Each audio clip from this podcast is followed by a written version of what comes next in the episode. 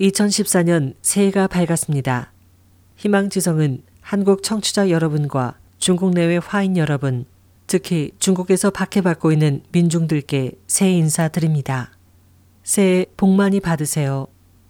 최근 본 방송은 잇따라 중국 내외 민중들로부터 새해에도 계속 대륙 인민들의 고난에 대해 더욱 많은 관심을 갖고 또 더욱 많은 중국인들이 희망지성을 통해 희망의 소리를 듣기 바란다는 격려를 받았습니다.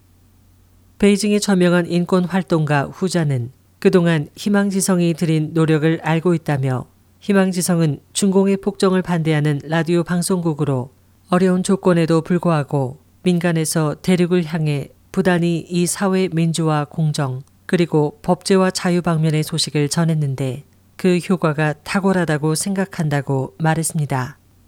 그는 또 새해에는 희망지성의 주파수가 보장받고 대륙의 방송을 뒤덮을 정도로 강해지며 프로그램 내용이 문자로도 바뀌어 쉽게 전파되기를 희망한다. 총체적으로 희망지성은 상당한 존재 가치가 있으며 현재 이미 거기에 우뚝 서 있는 브랜드이다. 대륙의 폭정에 대한 실상을 찾아내 알리고 중공에 대한 여론을 이끌어내는데 큰 역할을 했다고 말했습니다. 허페이 공업대학 왕다치 교수는 희망지성이 나날이 발전하기를 바란다면서 희망지성은 완전히 진실한 말을 하고 거짓말을 하지 않아 즐겨 듣는다. 관영 방송은 거짓말을 하기 때문에 우리는 근본적으로 그를 보지 않는다. 현재 지식인들 사이에서 명망이 높아 내 친구들은 최근 1, 2년 내 희망지성을 비롯한 독립 매체들의 기사를 많이 인용한다. 희망컨대 더 열심히 대륙의 진실한 정황을 대륙 민중들에게 알려주어 대륙의 민주화가 앞당겨지기를 바란다고 말했습니다.